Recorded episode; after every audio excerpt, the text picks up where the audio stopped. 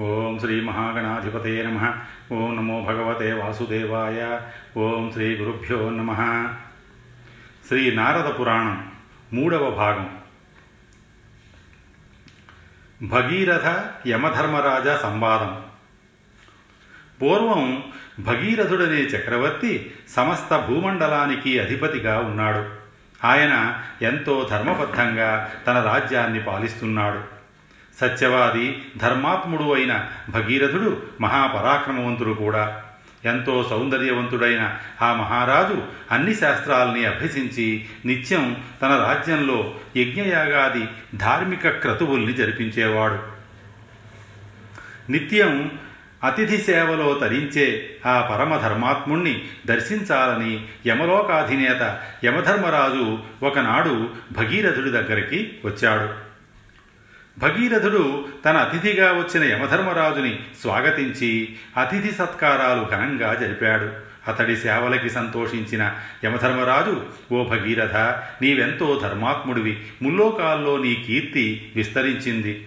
అది వినే నేను నిన్ను చూడటానికి వచ్చాను. నీ జీవితం అందరికీ ఆదర్శప్రాయం అని అన్నాడు. యమధర్మరాజు మాటలు విన్న భగీరథ చక్రవర్తి ఆయనకి వినయంగా నమస్కరించి ఓ సమదర్శి నా మీద నీకు దయ ఉంటే నాకు కొన్ని సందేహాలున్నాయి. అవి ఏమిటంటే ధర్మాలు ఎలాంటివి? ధర్మాచరణ చేసేవారికి ఎలాంటి లోకాలు ప్రాప్తిస్తాయి? నీవు ఎవరిని ప్రేమగా ఆదరిస్తావు? ఎవరిని నీవు కఠినంగా శాసిస్తావు? దయచేసి నాకు చెప్పు అని ప్రార్థించాడు. భగీరథ ధర్మం అనేది వివిధ రకాలుగా ఉంటుంది. ధర్మం గురించి పూర్తిగా చెప్పాలంటే లక్ష సంవత్సరాలు కూడా సరిపోవు. అయినా నీవు అడిగావు కనుక సంగ్రహంగా చెబుతాను విను. లోకంలో బ్రాహ్మణులకి బ్రతుకు తెరవు కల్పించటం మహాపుణ్య కార్యక్రమంగా చెప్పబడింది. అదేవిధంగా ఆధ్యాత్మవేత్తకి దానం చేస్తే దాని ఫలితం ఎప్పటికీ తగ్గదు. బ్రాహ్మణుడికి తగిన ఉపాధి కల్పించిన వాడి పుణ్యఫలం బ్రహ్మ కూడా లెక్కపెట్టలేడు. బ్రాహ్మణులకి హితాన్ని చేకూర్చినవాడు అన్ని యజ్ఞాలు చేసిన వాడితో సమానం. స్వయంగా చెరువుని త్రవ్వించిన ఇతరుల చేత త్రవింపజేసిన అతడికి వచ్చే పుణ్యఫలాన్ని వర్ణించడానికి వంద సంవత్సరాలు కూడా చాలవు. కనీసం ఒక్క బాటసారి అయినా చెరువులో నీళ్ళని త్రాగితే ఆ చెరువు నిర్మించిన వాడి పాపాలన్నీ నశిస్తాయి. చెరువులు త్రవ్వించడానికి శక్తి కొద్దీ సాయం చేసేవాడు ఆ త్రవ్వటాన్ని చూసి ఆనందించేవాడు చెరువు త్రవ్వమని ప్రోత్సహించేవాడు సమానమైన ఫలితాల్ని పొందుతారు. చెరువు త్రవ్వేటప్పుడు దానికి సాయంగా ఆ చెరువులోని ఆవగింజంత మట్టిని తీసి బయటికి పడేసిన సకల పాపాల నుంచి విముక్తుడై వంద సంవత్సరాలు స్వర్గంలో నివసిస్తాడు. వీరభద్రుడి కథ భగీరథ పూర్వం గౌడ దేశంలో వీరభద్రుడనే సుప్రసిద్ధమైన రాజుండేవాడు ఆ ప్రభు ఎంతో పరాక్రమవంతుడు. దయా ధర్మ గుణాలు కలిగినవాడు. ఎప్పుడూ బ్రాహ్మణుల్ని పూజిస్తూ వేదశాస్త్రాల్ని గౌరవించేవాడు. అతడి భార్య పేరు చెంపక మంజరి వీరభద్రుడి మంత్రులు కూడా సకల శాస్త్రాలు సకల విషయాలు తెలిసినవారు. ధర్మాధర్మ పరిజ్ఞానం కలిగినవారు. వీరభద్రుడి రాజ్యంలో అధర్మంగా ప్రవర్తించేవాడు ఒక్కడు కూడా లేడు. అలా వీరభద్రుడి రాజ్యం భూలోక స్వర్గంగా ప్రసిద్ధి చెందింది.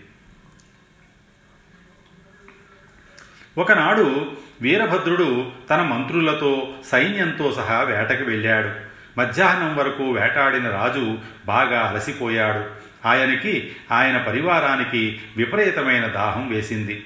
అందరూ కలిసి సమీపంలో ఉన్న ఒక చెరువు దగ్గరికి వెళ్ళారు. అయితే ఆ చెరువులో నీళ్ళు లేక ఎండిపోయి కనిపిస్తోంది.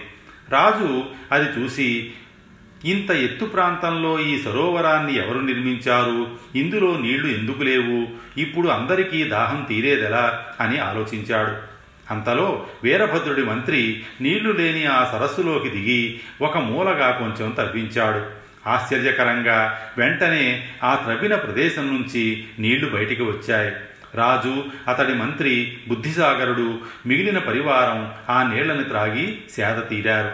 అప్పుడు బుద్ధిసాగరుడు వీరభద్రుడితో ఇలా అన్నాడు. మహారాజా ఈ సరస్సు కేవలం వర్షం వచ్చినప్పుడు మాత్రమే నిండుతుంది. వర్షాలు లేకపోతే ఇదిగో ఇలా ఎండిపోయి ఉంటుంది. కనుక దీన్ని బాగా లోతుగా త్రవ్వితే ఎప్పుడూ ఇందులో నీళ్ళు ఉండే అవకాశం ఉంది. దానివల్ల ఈ ప్రాంతానికి వచ్చిన వారికి ఎంతో ఉపయోగకరంగా ఉంటుంది. దయచేసి ఈ సరస్సుని లోతుగా త్రవ్వేందుకు అనుమతించండి అని కోరాడు.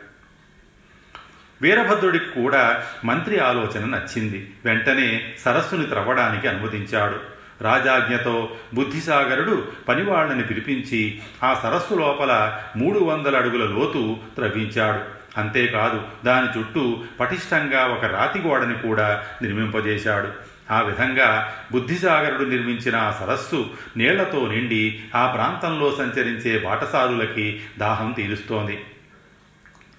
భగీరథ కొంతకాలానికి ఆయుష్ తీరిన ఆ బుద్ధిసాగరుడు మరణించి నా సామ్రాజ్యమైన యమలోకానికి వచ్చాడు. జీవుల పాపపుణ్యాల్ని లిఖించే చిత్రగుప్తుణ్ణి పిలిచి ఈ బుద్ధిసాగరుడు గురించి అడిగాను. అప్పుడు చిత్రగుప్తుడు బుద్ధిసాగరుడు చేసిన గొప్ప పనిని అంటే ఈ సరోవర ఈ సరోవరాన్ని త్రవ్వించడం గురించి నాకు చెప్పాడు. ఒక ధర్మకార్యం చేయడానికి ప్రేరేపించి తాను స్వయంగా ఆ ధర్మకార్య నిర్వహణలో పాలు పంచుకున్న బుద్ధిసాగరుడు ఎంతో గొప్ప పుణ్యం చేశాడు. కనుక ఇతడు ధర్మ విమానాన్ని అధిరోహించడానికి అర్హుడని గ్రహించి అతన్ని విమానం ఎక్కించాను. మరికొంతకాలానికి వీరభద్ర మహారాజు కూడా మరణించి నా లోకానికి వచ్చాడు. అతని విషయం గురించి కూడా నేను చిత్రగుప్తుడిని అడిగాను. వీరభద్రుడు మంచినీటి సరస్సు త్రవ్వించిన విషయం గురించి ఆయన నాకు చెప్పాడు. రాజుని మంత్రిని నేను అభినందించి వారితో ఆ సరస్సు పూర్వచరిత్ర గురించి ఇలా చెప్పాను. పూర్వం సైకత పర్వత శిఖరం మీద ఉన్న ఈ సరస్సుని ఒక లకుముకి పెట్ట తన ముక్కుతో రెండు అంగుళాలు త్రవ్వింది. తరువాత కొంతకాలానికి ఒక వరాహం వచ్చి తన కోరలతో ఒక మూరలోతు త్రవ్వింది. మరికొంతకాలానికి అదే వరాహం మరో రెండు మూరలు త్రవ్వింది. దానితో అందులోకి నీరు వచ్చింది. చుట్టుపక్కలున్న చిన్న చిన్న జంతువులు ఆ నీటిని త్రాగాయి. అలా మూడు సంవత్సరాలు గడిచాక పెద్ద ఏనుగుల గుంపు అక్కడికి వచ్చి మరో మూడు మూరల లోతుగా త్రవ్వాయి. అప్పుడు ఆ చెరువులోకి వచ్చిన నీరు మూడు నెలలు ఉంది. అది జరిగిన కొద్ది కాలానికి ఎండాకాలం రావడంతో చెరువులో నీరంతా ఎండిపోయింది. సరిగ్గా అప్పుడే మీరక్కడికి వచ్చారు. మీరు ఒక మూల త్రవ్వగానే లోపలున్న నీరు తిరిగి బయటికి వచ్చింది. దాన్ని త్రాగి మీరు దాహం తీర్చుకున్నారు. వీరభద్ర నీ మంత్రి ఉపదేశంతో నీవు మూడు వందల అడుగుల లోతుగా ఆ చెరువుని త్రవ్వించావు దానివల్ల ఆ చెరువు నిండా నీరు వచ్చింది. దాని చుట్టూ అందంగా రాతి ప్రాకారం నిర్మించడంతో ఆ నీరంతా స్థిరంగా అందులోనే ఉంది. దాని చుట్టూ చక్కని చెట్లు నాటించి నీవెంతో పుణ్యం చేశావు. ఈ కారణంగానే పూర్వం చెరువుని త్రవ్విన ప్రాణులతో పాటు మీ ఇద్దరికీ ధర్మ విమానాన్ని అధిరోహించే యోగ్యత లభించింది అని అన్నాడు. యమధర్మరాజు మాట విని వీరభద్రరాజు కూడా ధర్మ విమానాన్ని అధిరోహించాడు. భగీరథ ఒక సరోవరం నిర్మించడం వల్ల ఎంతో గొప్ప పుణ్యఫలం లభిస్తుందో నీకు తెలియజేయడానికే ఈ వృత్తాంతాన్ని చెప్పాను. పవిత్రమైన ఈ కథని విన్నవారు పఠించిన వారు సకల పాపాల నుంచి విముక్తులై ఒక గొప్ప సరోవరాన్ని నిర్మించిన పుణ్య ఫలితాన్ని పొందుతారు. దేవాలయ నిర్మాణ ఫలం ఎవరైనా శివాలయం లేక వైష్ణవాలయాన్ని నిర్మించినా నిర్మించడానికి ప్రోత్సహించినా సహకరించిన వారి మాతృవంశం పితృవంశం మూడు కల్పాలు విష్ణులోకంలో నివసిస్తారు. మట్టితో దేవాలయాన్ని నిర్మించిన వాళ్ళు దివ్య శరీరాన్ని ధరించి ఉత్తమ విమానంలో విష్ణులోకాన్ని చేరి అక్కడ మూడు కల్పాలు నివసించి ఆ తరువాత సరాసరి అక్కడి నుంచి బ్రహ్మలోకానికి వెడతారు. ఆ బ్రహ్మలోకంలో రెండు కల్పాలు నివసించి స్వర్గాన్ని చేరి అక్కడ ఒక కల్పం సుఖాలను అనుభవించి తిరిగి యోగుల కుటుంబ కులంలో జన్మిస్తారు. అలా జన్మించిన వారు వైష్ణవ యాగాన్ని అవలంబించి శాశ్వతమైన మోక్షాన్ని పొందుతారు. చెక్కతో దేవాలయాన్ని నిర్మించిన వారు ఇంతకన్నా రెట్టింపు ఫలితాన్ని పొందుతారు. అలాగే ఇటుకలతో ఆలయం నిర్మించిన వాడికి మూడు రెట్ల ఫలితం శిలలతో నిర్మించిన వాడికి నాలుగు రెట్ల ఫలితం స్ఫటిక శిలతో ఆలయం నిర్మిస్తే పది రెట్లు అధిక ఫలం లభిస్తుంది. అదే ఆలయాన్ని రాగితో నిర్మిస్తే వంద రెట్లు బంగారంతో నిర్మిస్తే కోటి రెట్లు అధిక ఫలితం కలుగుతుంది. దేవాలయాన్ని తటాకాన్ని గ్రామాన్ని ధర్మబద్ధంగా పాలించేవారికి వాటిని నిర్మించిన వారికన్నా వంద రెట్లు అధిక ఫలితం లభిస్తుంది. దేవాలయంలో నీళ్ళు చల్లి అలికి ముగ్గు వేసి పరిశుభ్రంగా ఉంచేవారు శాశ్వతమైన విష్ణులోకాన్ని పొందుతారు. సరస్సు తటాకం కూపం దిగుడుబావి పద్మ సరస్సు వీటిని నిర్మించిన వారికి అనంతమైన పుణ్యఫలాలు లభిస్తాయి. ధనవంతుడు రాళ్ళతో నిర్మించిన ధనహీనుడు మట్టితో నిర్మించిన ఇద్దరికీ సమానంగానే పుణ్యఫలం లభిస్తుంది.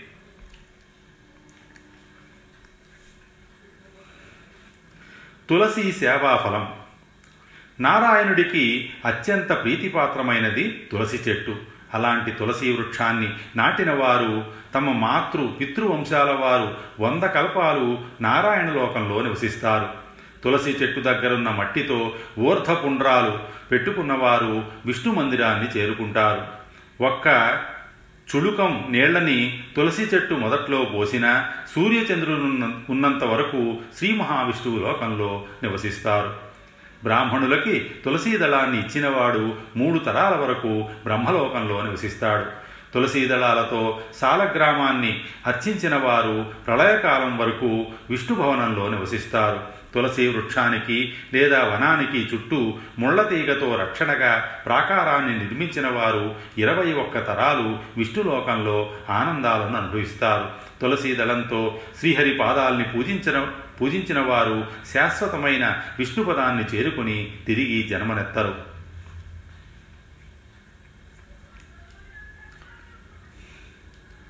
శ్రీహరి స్నానఫలం.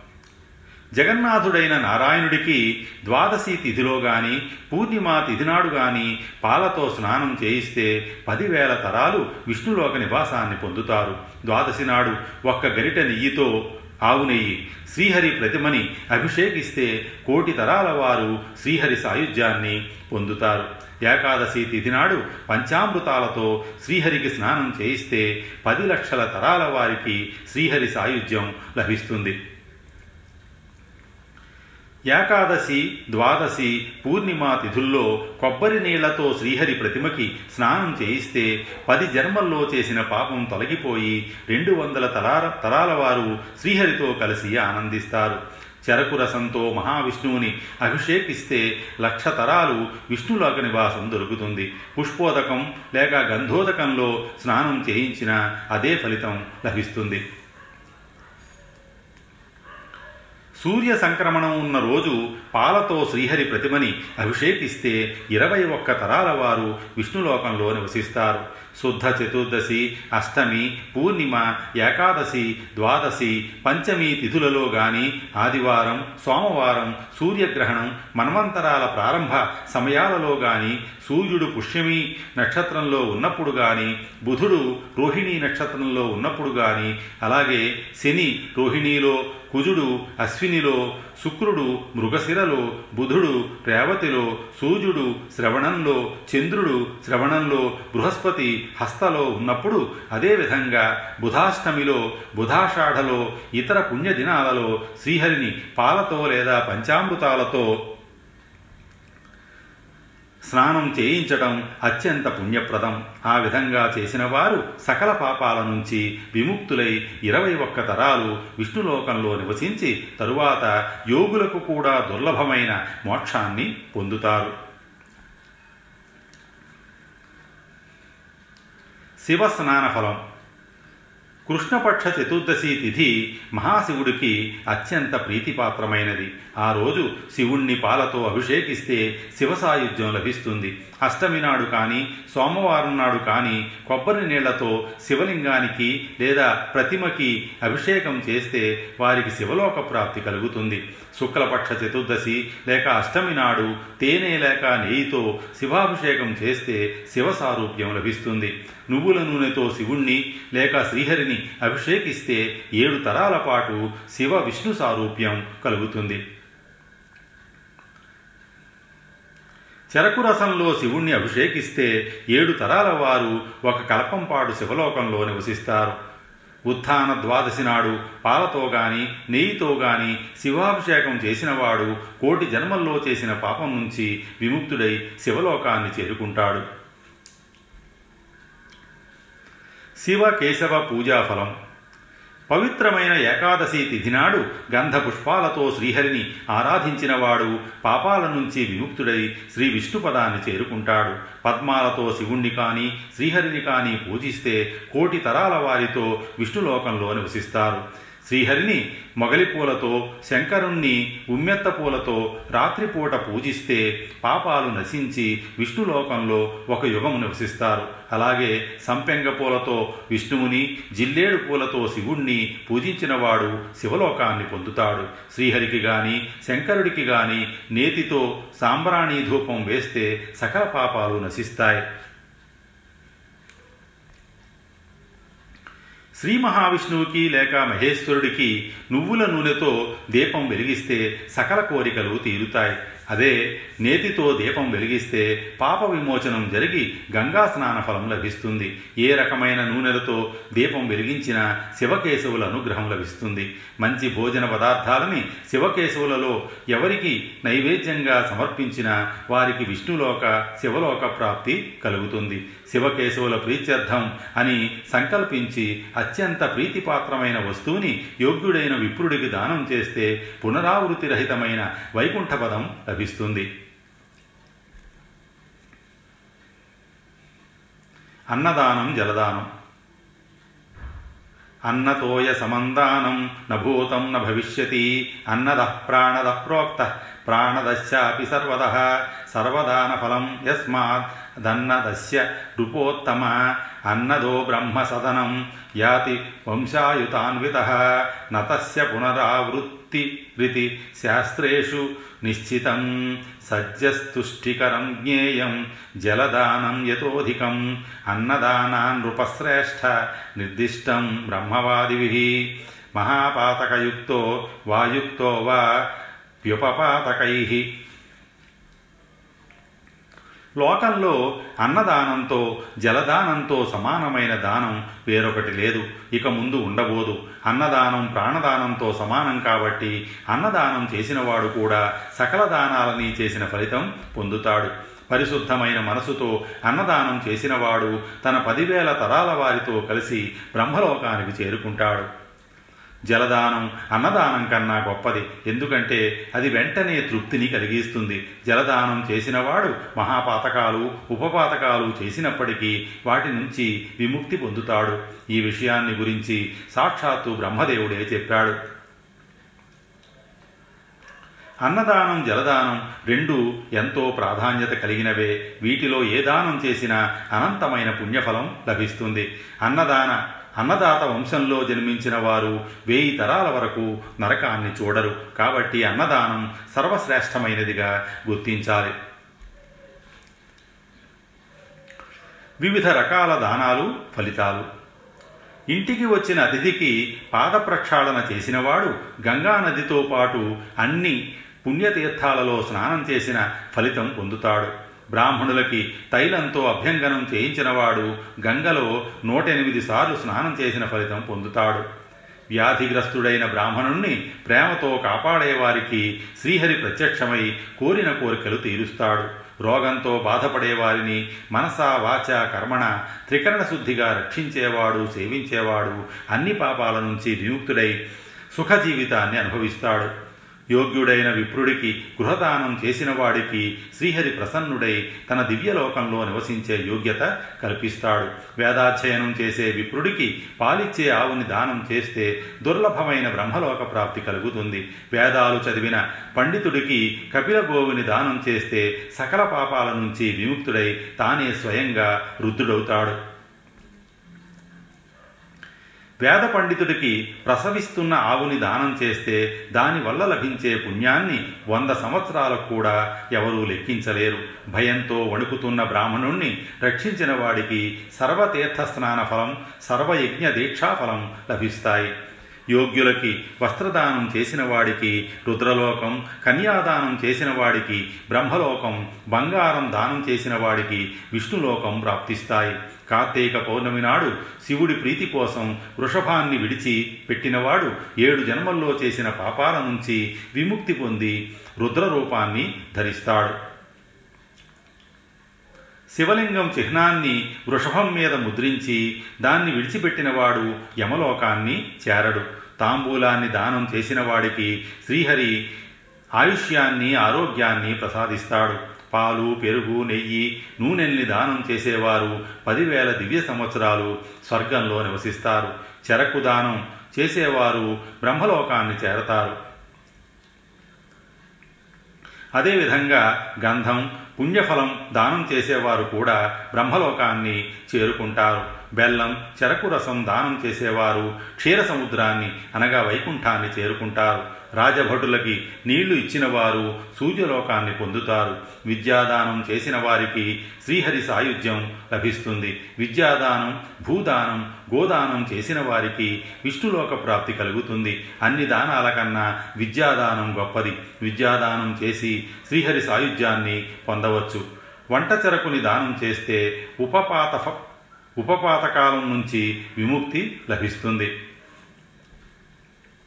సాలగ్రామ శిలాదానం మహాదానంగా ప్రసిద్ధి చెందింది. ఆ దానాన్ని చేసిన వారు తప్పకుండా మోక్షాన్ని పొందుతారు.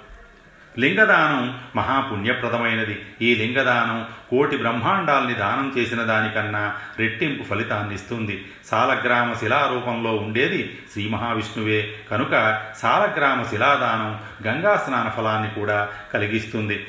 రత్నాలతో కూడిన బంగారం లేదా ఆభరణం మహాదానంగా చెప్పబడింది. కనుక ఆ దానం చేసిన వారు భోగ మోక్షాల్ని రెండింటినీ పొందుతారు. మాణిక్య దానంతో మోక్షాన్ని వజ్రాల దానంతో ధ్రువలోకాన్ని పగడాల దానంతో స్వర్గాన్ని వాహనాల దానంతో రుద్రలోకాన్ని ముత్యాల దానంతో చంద్రలోకాన్ని వైఢూర్య దానంతో రుద్రలోకాన్ని పుష్యరాగ దానంతో ఇహపరాల్లో సుఖాల్ని పొందుతారు.